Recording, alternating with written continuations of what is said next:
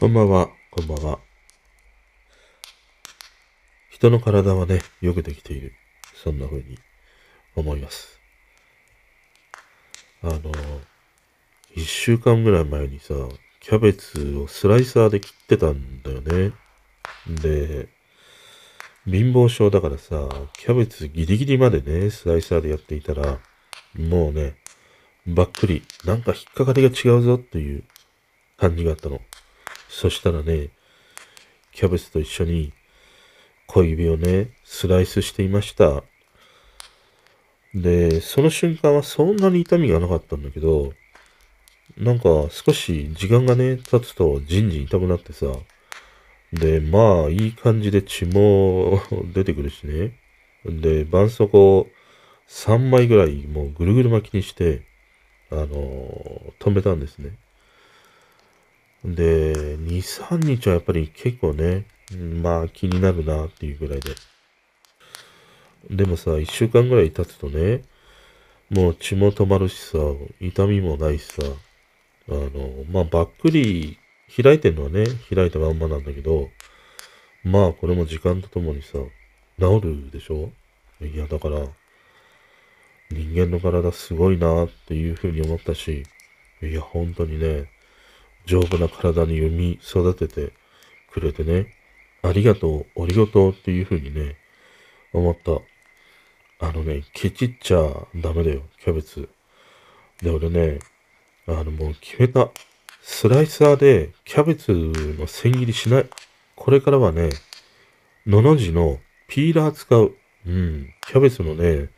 専用ピーラーってあるんだよ。ピーラーっていうのは、いわゆるあの、じゃがいものさ、皮を剥くときに使うやつあるじゃん。あの、カッターみたいな。あれで、キャベツをね、千切りできるやつがあるんだよ。のの字の。あれをね、もう、買うと決めました。結局、スライサーだとさ、そのキャベツを動かさなくちゃいけないんだけど、ピーラーの方は、そのピーラーの方を動かすんだよね。だからまだ指をね、スライスしないんじゃないかなっていう。まあどっちにしてもね、危ないのは危ないんだけども、ちょっとスライサーからね、ピーラーに変えてみようかなって思いました。こんばんは。気をつけて。スライサー。まあピーラー、ピーラーも危ないけど、やっぱりね、キッチンにあるさ、ものは本当に危ないよ。包丁にしろ、なんかフォークでも何でもそうなんだけども。あと、あれもそうだよね。おろしがね。あれも貧乏症でさ、ギリギリまでね、大根さ、あの、すりおろしてたりするとね、なんか指までおろしちゃったみたいな。もみじおろしになっちゃったみたいなさ、ことになるからね。気をつけてください。で、今日もね、また、相も変わらず話をね、していきたいと思います。よろしくお願いします。あの、オペル。今、パッとね、目についた。オペルってあるじゃん。あの、ドイツ車のオペルね。そのバブルの時代ってドイツ車といえば、まあ、ベンツ、BM、アウディ、そしてオペルみたいなさ。まあ、この4つが割とこう、ドイツ車としてはね、認知されてたりもして、中でもオペルって、そのドイツ車にあっても、あとゴルフがあるか、フォルクスワーゲンがあるんだけども、いわゆるフォルクスワーゲンと同じようなね、感じのその大衆車という位置づけのね、車があったりもして、あの当時って、すごい俺オペルのワゴンに憧れたんだよね。オペルのワゴンとか、あとボルボのね、ワゴンとか、憧れたりした時代があって、で、しばらく経ってから、そういえばオペルいいなと思って、いろいろね、中古車とか見てたりしたらさ、オペルってもう日本から撤退してたんだよね。で、そのオペルがね、再び再上陸するということでね、報道がありましたね。まあ今回撤退していたオペルが日本再上陸を果たすというのは一つの、まあブランド展開があるみたいだね。そのジープやプジョー、シトロエン、フィアット、そういったものが、まあ、幅広くね、ブランド展開しているという。その中において、まあ、オペルもね、再度、日本でもね、そういう様々なブランド展開と合わせて再上陸していこうというね、まあ、方針が変わったという感じだね。ものすごい、なんか新技術を持って日本に乗り込むとかね、そういう感じではなくて、まあ、販売チャンネルの拡大というような感じのものになりそうだね。ただしばらくね、オペルという車に見る機会もないし、接触する機会もなかったりするからね。うん、またどういう車をね、持ってきてくれるんだろうね。一応ね、もうオペルジャパンということでホームページはあるみたいだね。うん。やっぱりなんか電気自動車というか今の感じの車で SUV があったり、コンパクトカーがあったりということで、うん。やっぱりなんか SUV な感じだね。今、このオペルのジャパンのホームページを見ると。今日本にリリースされる予定のものは3車種あるみたいで、モッカっていうのかなモッカ、コルサ、グランドランドというね、3つの SUV があるみたいだね。なんかあの時代のオペルのような、その質実冒険さがあるようなドイツ車というね、そういうものは、あんまり感じられないな。デザインだけ見ると、もう今の車という感じで、割となんか日本車に近いかな、印象としては。まあ、ただこういうね、ドイツ車の選択肢が増えたっていうのは、いいね。なかなかもう日本って世界的なマーケットで見てもさ、結構もう日本ってどうなのみたいなね、ことが、しばらくね、ずっと続いてたりもして、いわゆるその、本当に高級車、もう1000万円を超えるようなね、高級車とかさ、そういうものはまだ日本市場に、あの、可能性を見出してね、海外メーカーがというものはあるんだけども、何が悲しいってあの、モーターショー、モーターショーにさ、いわゆる、その、なんていうのいわゆるメーカー系がね、もう出品しないというメルセデスも出さないし、アメ車も出さないしみたいな。その代わりどこに行っちゃったかっていうとさ、中国のモーターショーに行ってしまってね。だからいわゆるその、ああいうグローバルに展開している車メーカーからするとなかなかもう日本市場ってね、魅力的に映らない結果、ああいうモーターショーへのこう、不参加みたいなことになって、やっぱり今はね、中国市場に目を向けているということがね、あったりするんだよね。まあそういう状況下にあってこういうふうにね、また再びオペルが発売されるっていうのは、選択肢が増えるということではね、いいよね。でも、どうかな。今この3車種だけを見ると、その、詳しくね、中身を見てないから何とも言えないけど、外観だけで見る限りは、俺はなかなかに選ばないな。この3つはね。うん、それよりも今もうジムニーが欲しいわ。今日も知り合いのこと話してて、あの、その彼女はジムニーが欲しいっていう風にね、話してて、で、注文しようとしたら、今、ジムニーのシエラが1年半待ち。えっ、ー、と、ジムニーの K、あれが2年待ちっていうね、ことのようですね。だから、あのジムニーの5ドアがね、出たという報道があったりしたんだけど、結局3ドアのね、そういうシエラも、K の方も1年半、2年待ちっていう状況にあってさ、そういうふうにお客さんを待たせている状況で、5ドアのジムに持ち込んでくるっていうことは、やっぱりできないらしくてね。日本ではあのジムニーの5ドアは、まだまだ発売というものはね、先送りにされるっていう、そんな話をしてましたね。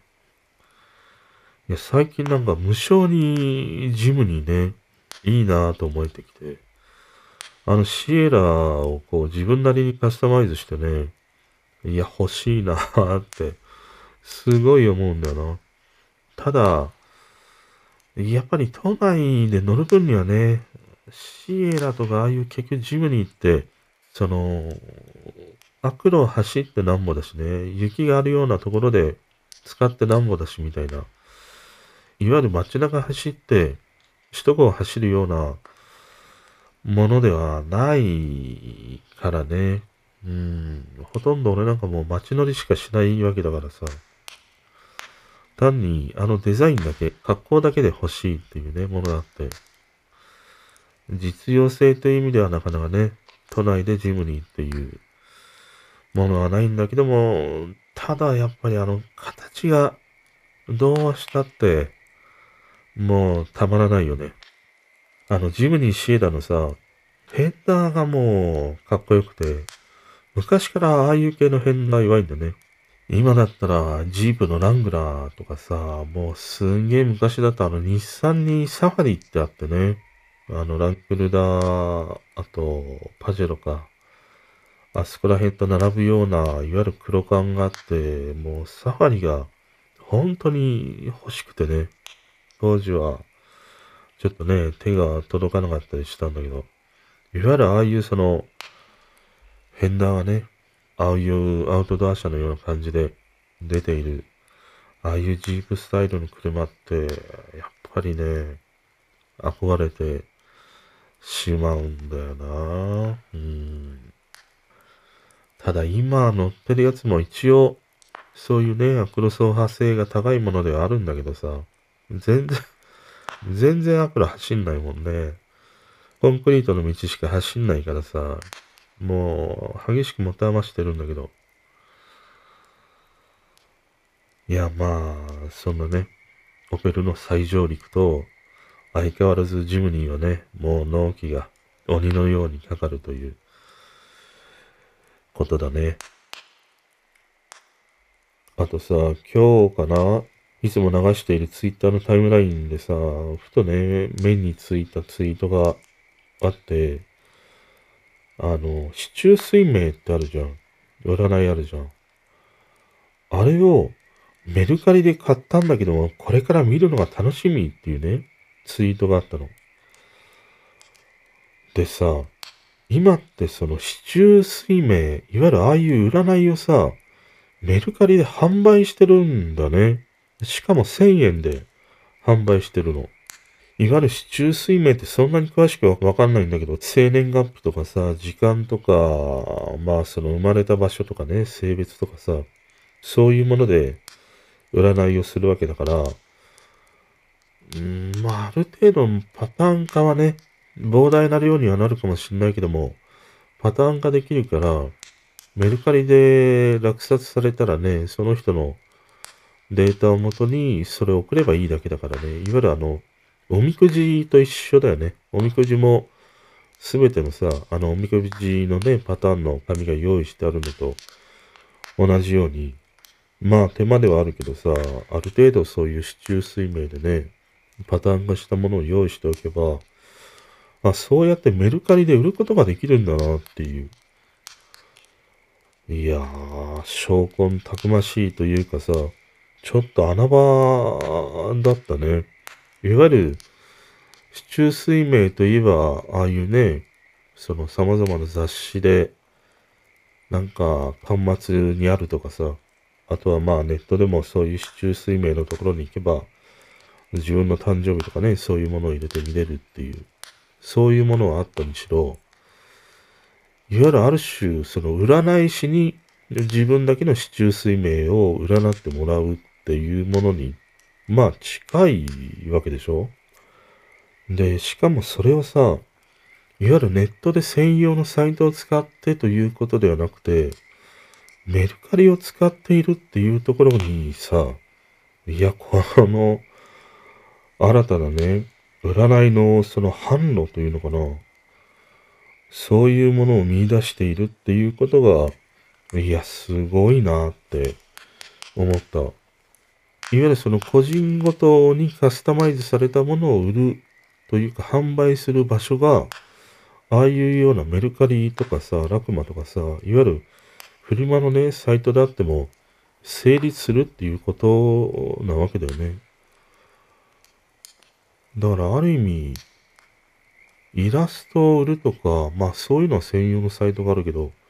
そういうこともできるよね。なんかデザインを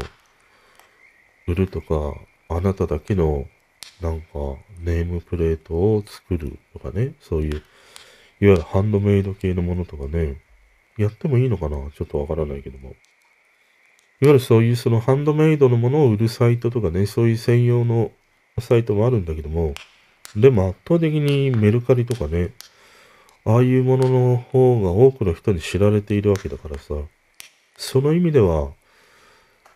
消費者の目に届きやすいというね、ことでは、メルカリってね、そういうものを売れる販路としては、一つね、あのー、広がるし、考えてみてもいいなって思ったりしたね。なんかね、あの、まあ、詳しくはその人も書いてなかったから、わからないんだけども、あの、かなりね、膨大な量のプリントアウトされたやつが送られてくるみたい。それがね、どれぐらい細かにさ、占いのね、結果が書かれているかっていうのは、ちょっとわからないんだけどもね。いや、でもメルカリで占いを売るっていうのは、ちょっとね、いや、これはいいんじゃないかな。いろいろ可能性は広がるんじゃないかなって思ったりしたね。ああとね、まあ今日もなんかそのネットニュースの記事を読んでいて思うのがさ、ああいうヤフーとかもそうなんだけどさ、コメントが書けるでしょ？で、ああいうコメントって、俺が見ている感じだと、まあ、ヤフーがね、電話認証しなければコメントが書けないという風になったから、以前よりは、まあ、トンチンカンなね、ものはだいぶ減ったっていうのはね、体感としてあるんだよね。でもそのコメントの色というものは割とそんなに変わっていない感じがあって、その記事に対して、こう、受け入れられないっていうものがね、書かれていたりすると、割と同じようなコメントが並ぶんだよね。全く違う真反対の意見のコメントがあるとかさ、その違う視点で書かれたコメントがというよりは、まあ大体同じ戦場にあるようなね、似たようなコメントばかりなんでね。ただ見てて面白いのが、その一つ書き方があるんだよね。あの、いわゆるその、笑うの使い方というのかな。前もちょっとこの藁のね、表現の仕方ってあってさ、その世代ごとによって、あの何、文章の最後につけるね、笑いというマークがね、一番最初の世代だと、いわゆる顔文字みたいなものから始まって、その次には W を使うようになって、そして絵文字になって、で、次は笑うっていうね、漢字を使うようになる。そして今はもう笑うっていうこともね、ほとんど使わないっていうね、ものがあるんだよ。で、ああいうそのコメントを読んでいるとさ、もう明らかにおっさんだよなっていう人がね、なんかこう若い人の感性を俺は持ってるんだっていう風に表現したいのか、何なのかっていうものはあるんだけども、明らかにもうなんか40代、50代ぐらいの人が書いているような内容なんだよ。で、その最後にね、笑って書いてあるの、漢字で。いわゆるその若い世代の人がさ、使うね、笑うの表現をわざわざ使ってるっていうね、ものがあって、まあ、いや、若い子が書いたっていうふうに見られたいんだろうなって、そのね、コメントを見ながら思ったの。で、それはもうなんかね、ちょっと、さもしいなっていう感じがあって、で、その一方で、もう明らかに50代か60代ぐらいの頑固なおっさんなんだろうなっていうコメントがあるんで、もう明らかにその、なんて言うんだろう。時代錯誤的な感じというのかな。俺からすると、いや、そういう人ってもういっぱいいたしさ、いや、懐かしいなとかさ、そういうものがね、あったりもして、で、そういうなんか二つのコメントみたいなものを見てて、うーん、なんて言うんだろう。その時代に合わせて変化していくっていうことはね、ものすごくなんか求められてるじゃん。今って。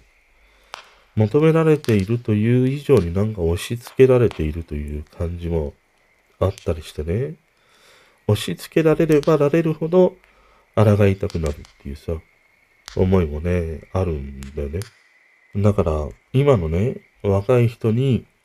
こう、なんて言うんだろうな。今の若い人が使うようなものに変化していって、それに対応している見せたくて、笑うというね、ものを感じで書く人もいれば、以前変わらずね、昭和の頑固親父のままに、ああいうコメントやものをね、発信しているっていうものがあったときに、俺はなんかね、その頑固さが、なんかちょっといいなって思ってしまったの。正直さ、その、あんまりにも今の時代に合わせられない感じっていうのは、なかなかしんどいぞ、おっさんっていう。それは本当に生きづらいぞっていうね、思いがあってね。まあいろんな今のその考え方とかさ、カルチャーみたいなものとかさ、あの、こう自分なりには受け入れていったりもあるし、まあ単純にその新しいものが好きだっていうね、もう根本的なものがあるからさ、新しいものが出たら、割とそれにね、興味を持ってしまうっていう、そもそものことがあるから、ある程度今の時代のね、先にあるようなものに触れたいとか知りたいっていう思いがあるからさ、そうするとこう自然と今の時代に沿ったようなものの見方とかね、考え方とか、そういうものに順応していくんだけど、でも全く順応していなくて、未だ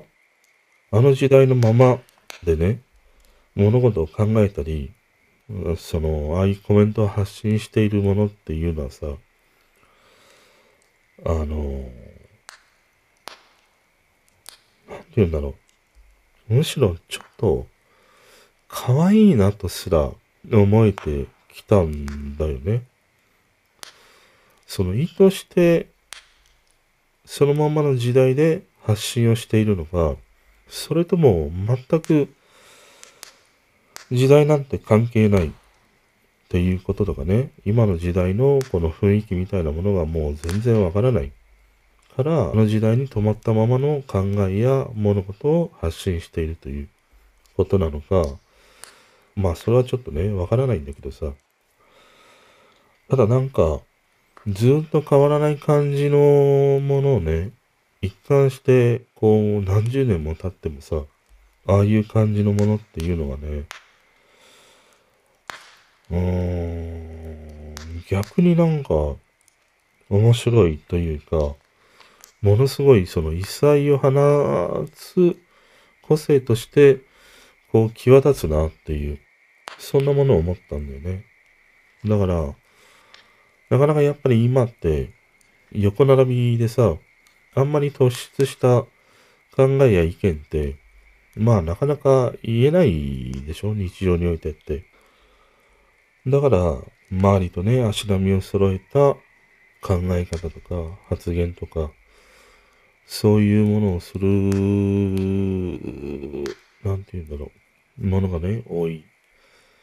ただその中にさ、明らかにもう岩石オープンかのようにさ、もう、動かない大きな岩みたいな、そういう感じの考えのものがさ、まだああいう場所に置かれているとか、投げられているっていうことは、いや、むしろ、もうそれだけでさ、一つの強烈な個性になるんだなっていう。その時代遅れな考えや行動というものが、個性にね、なるっていう。それがね、ちょっと面白いなって思った。多分、その人からすると、何ら変わってないんだと思うんだよ。あの時代と、もう何十年も生きてきて、今の時代と、周りは変わったとしても、その人は変わっていないっていうね。そういう、うん、かっこよく言えば高倉健さんのような不器用な生き方とも言えるし、まあ一方では、全然変化に対応できないね、人ということでもあるんだけども、うん、だからこれって、あれだよね、様々な老舗のお店とかそういうことにも同じことが言えるよね。もう長きにわたり、一つの例えば和菓子を作り続けるとかさ、ラーメンを作り続けるとかさ、そういうものが10年、20年、100年っていうふうに続くと、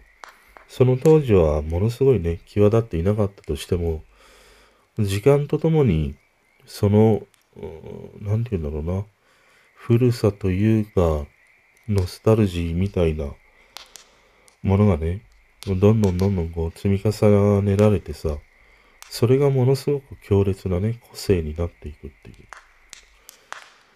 これがね、ものすごく、ちょっといいなって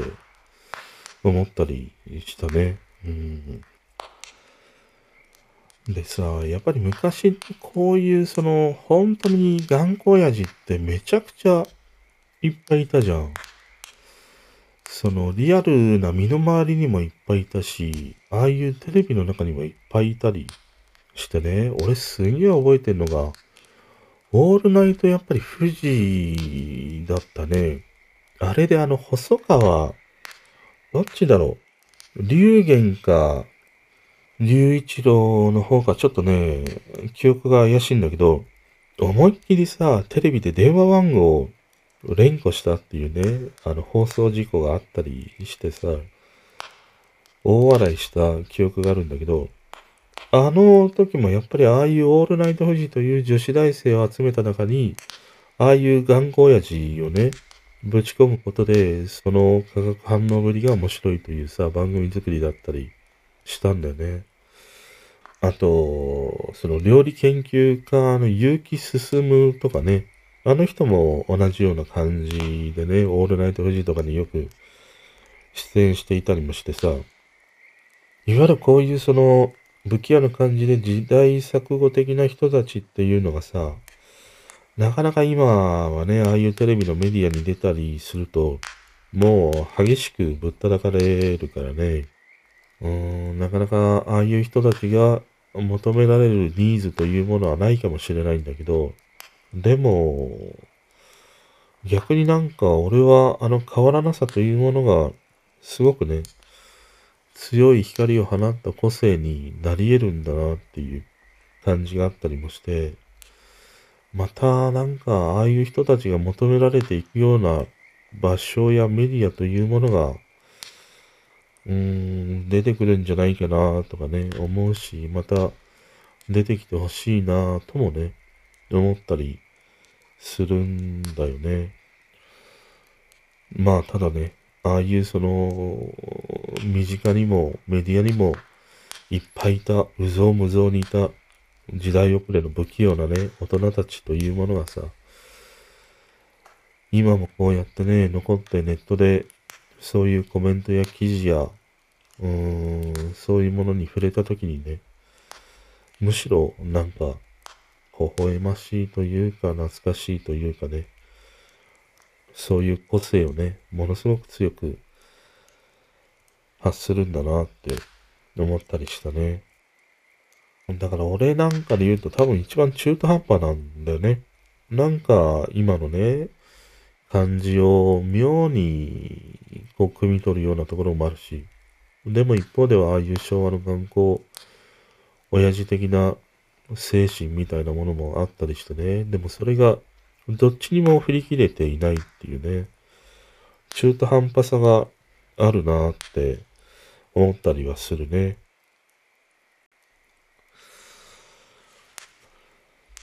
ああとね、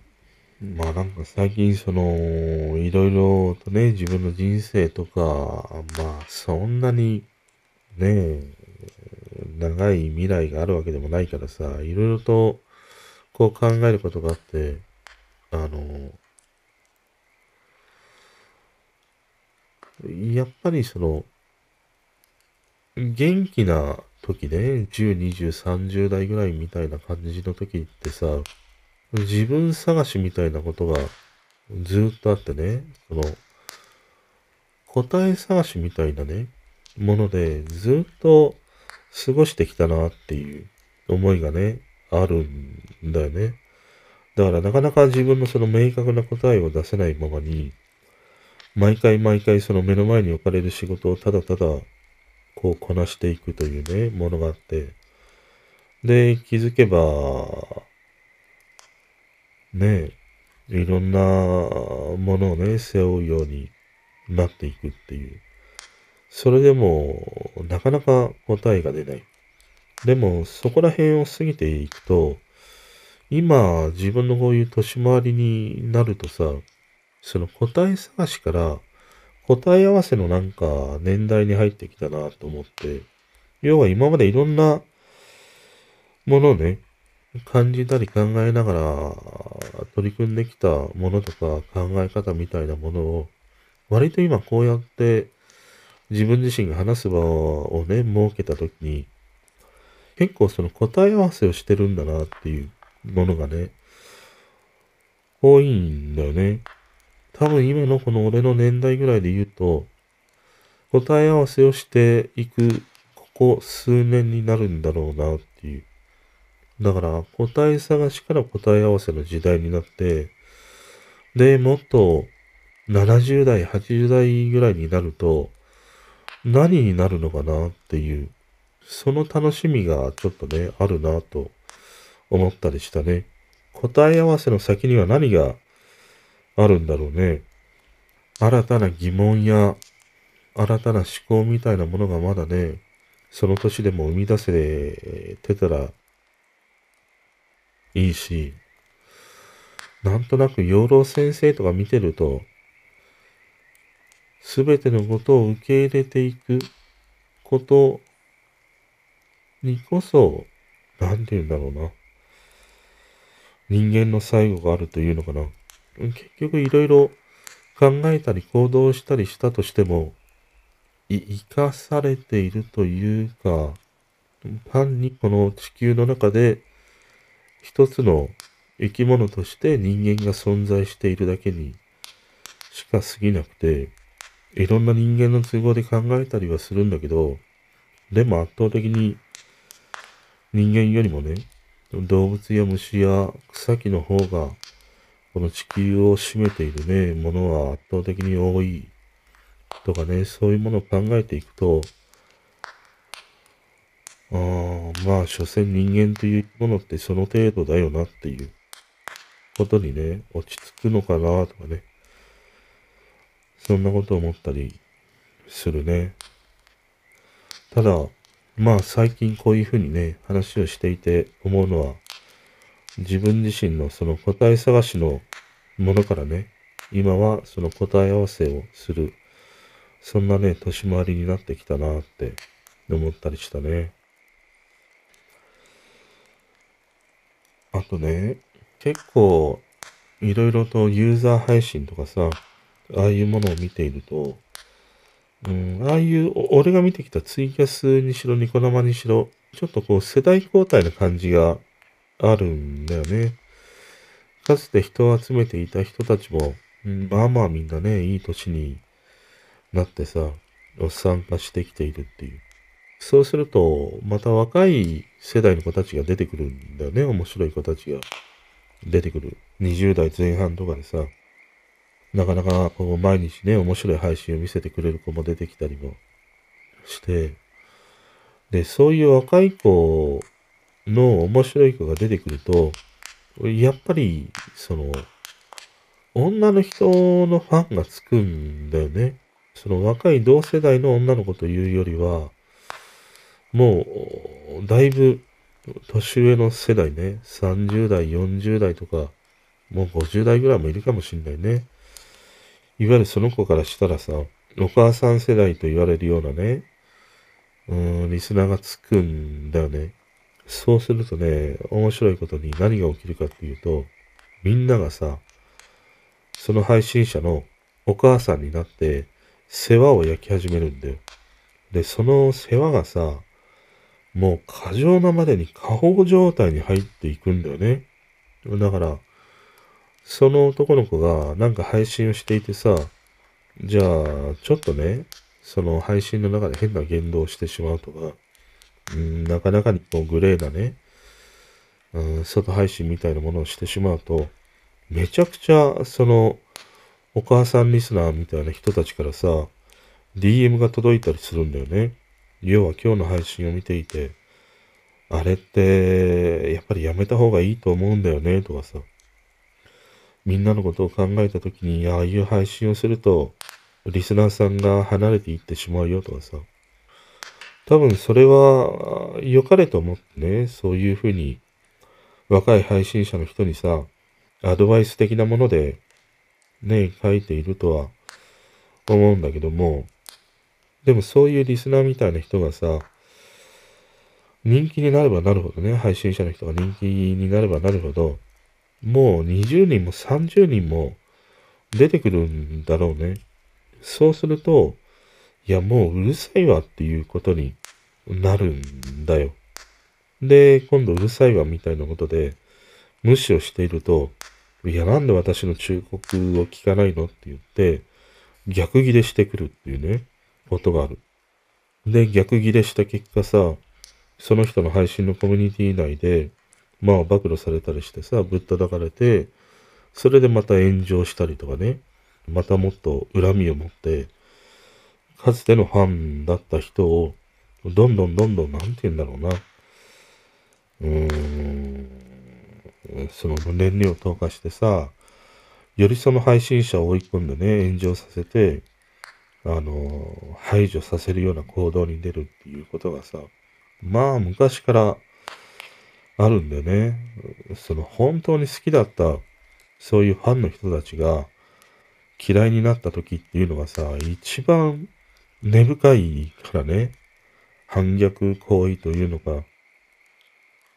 だから最近そういう世代交代みたいなものがあって、新しい配信者の人が出てきたときに、なかなかそういうね、経験がまだ未熟だということもあるからさ、いわゆるそういうものに対応できないんだよね。で、それでこう、悩んでしまってね、その日々の楽しい配信ができなくなってしまうとかね、なんかいつも重苦しいような感じのね、ものがあったりとかするんだよね。で、このリスナーやファンの人たちのお母さんが現象みたいなものって、こういう配信だけに限らずさ、もう、いろんなエンタメの世界、エンタメというか、アイドルとかそういう世界にも、昔からあるよね。あの、羽生結弦もそうだし、ジャニーズとかもそうだし、あとものすごい顕著なのが、あの、卓球の愛ちゃんとかさ、いわゆるああいう子供時代からね、卓球やっていた応援していた世代の人たちって、自分の我が子を見るかのようにさ、成長さ、ずっと、ね、見守り応援してきたりすると、もう本当に自分の子供か孫かのように思うんだね。で、それで接していくというものがあるんだね。で、ああいうその子供の頃からスポーツで活躍している選手たちからすると、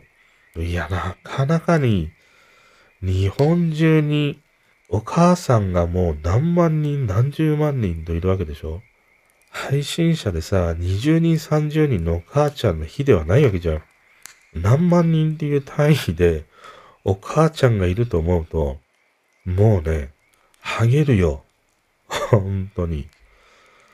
もうハゲちゃってぐれちゃって家出しちゃうわっていう風にね、思ったりしたんだよね。もう、だって、自分のさ、一人の親だって、過保護だったりするとさ、もうなんしんどいわっていう風に思うぐらいなもんじゃん。それが二人三人、でもものすごいのに、何万人何十万人ってなったらさ、いやもう絶対 絶対ぐれちゃうわって思った。俺ならもう100%ぐれるね。だからそういう意味では、まあ今の、ああいうその子役とか子供時代から出てきた選手とかね、ああいう選手たちって、うん、なんかこう達観するものがあって、いわゆるその昭和の時代のさ、子役っていたじゃん。あの、黒猫の単語のさ、皆川治とかさ、あの、金八先生の杉田薫とかさ、もう、子役でめちゃくちゃ売れたでしょ？そしたらやっぱり、後々ね、あの時代をこう、暴露するみたいなものがあった時にさ、相当やっぱり荒れていたって、もう10人が10人、子役時代に活躍した人たちってみんな言うじゃん。だから、それもやっぱりもう、日本中がみんなお母さん状態でね、もうあれやこれや言われるし、まあ周りは周りでね、変に子供にこう、よいしょしたりしてね、持ち上げるというものがあって、もう調子に乗ってしまうということもあってさ、もう2倍3倍でもうわけのわからない子供時代をね、ずっと送っていくわけだよね。だからああいうね、その、なんなんだろうな。単純に遠くから静かに見守るっていうことができないのかな。やっぱりどうしても会いたくなってしまうし、どうしても何かあったら良かれと思って言葉を送ったりとかね、思いを送ったりしたくなってしまうのかな。それがファン心理、親心理というものなのかね。なかなかああいう感覚がわからなくてさ、多分良かれと思ってると思うんだね。ああいう風にその過保護なまでにいろんな配信者の人とかね、ああいう人たちにあれはダメ、これはダメ、ファンの人のためにとかね、そういうものっていうのはその人のことを考えて送っている言葉かもしれないけど、でも配信者側からすると、まあ最初はありがたいと思ってね、受け入れるかもしれないけれども、それがあまりにも多くなってきたりとかね、何人もさ、増殖していったりしたらさ、お母さんがね、あやっぱりめんどくさいっていうことになるよなーって思ったりしてね。だからこういうような、その過保護お母さん的なファンが増えたっていうのは、まあ今も昔も変わらないのかもしんないね。昔はやっぱりファンレターみたいな形であるとかさ、まあなんか事務所への電話みたいな形であるとかさ、そういうその一般の人には目に触れない場所でそういうものがあったというだけで今はツイッターがあったりね、ああいうユーザー配信みたいなものがあったりして、多くの人の目に触れる、耳に触れるというものが増えただけで、こう、顕在化してきたというね、だけであって、まあ変わらずあったそういうものなのかもしんないね。うん。でも、まあ、ああいうその人気商売だからね、難しいよね。ファンだからさ、いや、無限にね、いや、うるせえわ、とは突き返せないわけだよね。やっぱりありがたいと言って、受け入れながらもさ、いや、余計なお世話だよっていうふうに、腹の中ではね、思ってるかもしんないし、まあもちろん本当にありがたいアドバイスとしてね、聞いている人もいるかもしんないけども。でも、やっぱりそれがさ、何万人っていう単位でさ、同じようなことをね、言われたとしたら、うん、まあ、やっぱり、ぐれちゃうな。もう盗んだバイクね、走らせるわ。本当に。だから、うーん、まあ、時にありがたいアドバイスはあれどね、なんか、遠くからね、見守るっていうのは、一番なんか、いい応援の仕方じゃないかなって思ったりはするかな。で、本当に、その、配信者の人とかね、ああいう様々なエンタメの世界で生きてる人たちがね、芸能人の人たちが、とかスポーツ選手の人たちが、その、ファンの人たちに何かを求めた時にね、それに応えるということで、本来、いいというか、うん、ある種それがなんか、すっきりとしたね、理想の形なんじゃないかなって思ったりはするね。その何か発信している側が求めてもいないのに、いろいろとね、アドバイスしたり、贈り物をしてみたりっていうのは、ある意味ちょっとなかなかに余計なお世話だよっていうふうにね、思うかもしれないなっていうことはね、あるね。うん。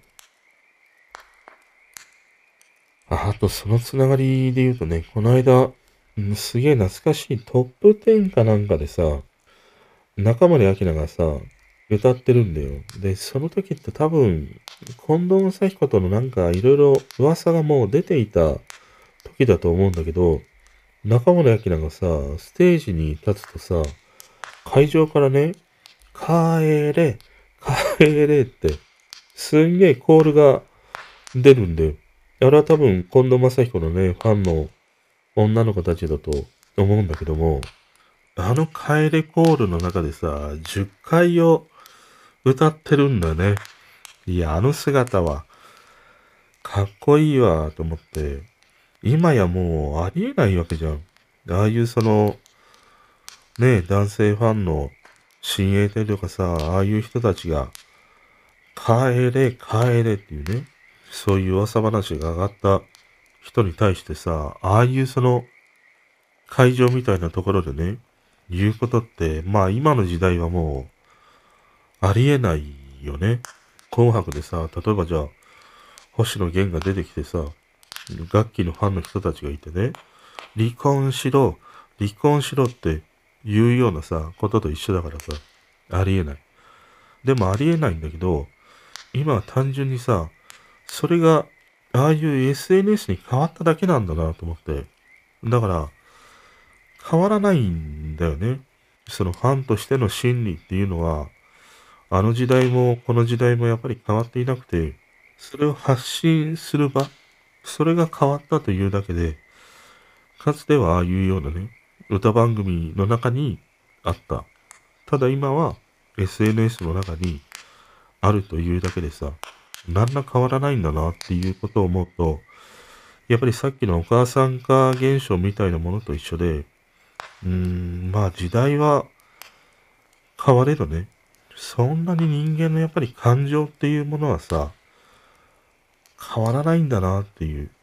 ことをね、やっぱりなんか思うな。でも、思うのはさ、ああいう風に会場でね、もうさ、バレてるわけじゃん。言ってる人もバレてるし、顔もバレてるし、なんなら見バレすらもね、しているわけだよ。あの子はどこどこの親衛隊だなとかさ、そういうものが分かっているわけで、それでもさ、あれだけのコールをね、浴びせるっていうのは、ある意味なんかその肝が座っているなというのもあるし、悪い意味でものすごい自由があったなっていうことを思うよね。もちろん、周りでね、ああいうものを聞いている、その、中村明のファンからしたらさ、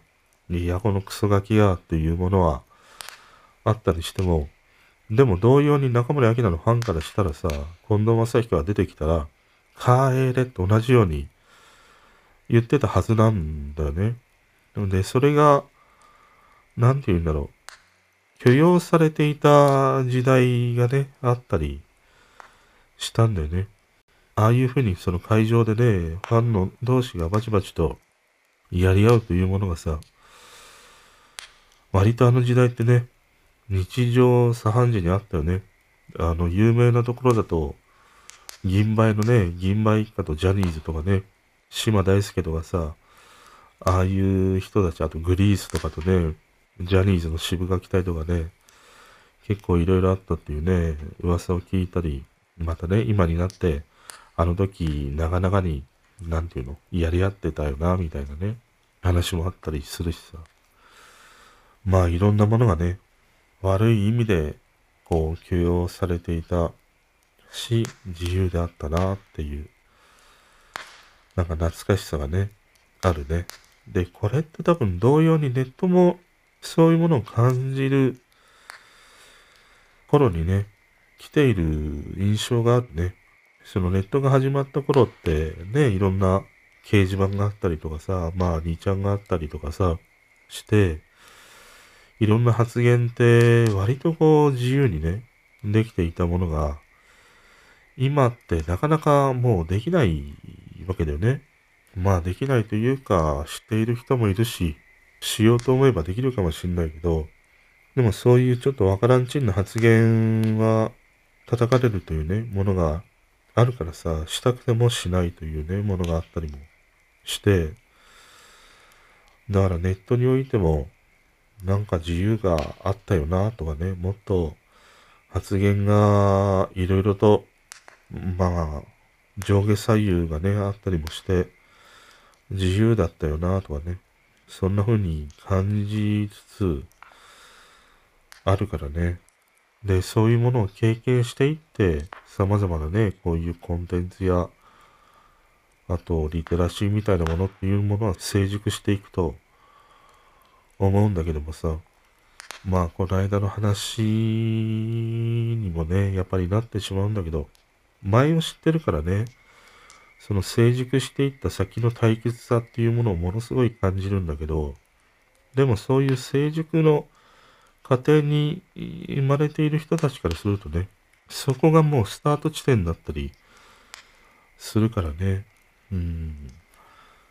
まあそんなね、なんか自由でおおらかであったというものに、たまにね、こうやって今はネットとはいえ触れる機会があったりするとね、なんだろうね、良かったというにはまだ早い。まだ、まだね、そこまで良い良いではないからさ、もう少し今の時代に、なんて言うんだろうな、対応したような感じでいきたいなとはね、思うね。ただ一方で、さっきの話のように、時代遅れですから、っていうね、ことも、面白くもかっこいいっていうふうにね、思うようになってきたかなというものがあるね。うん。ということで今日はこの辺でおやすみなさい。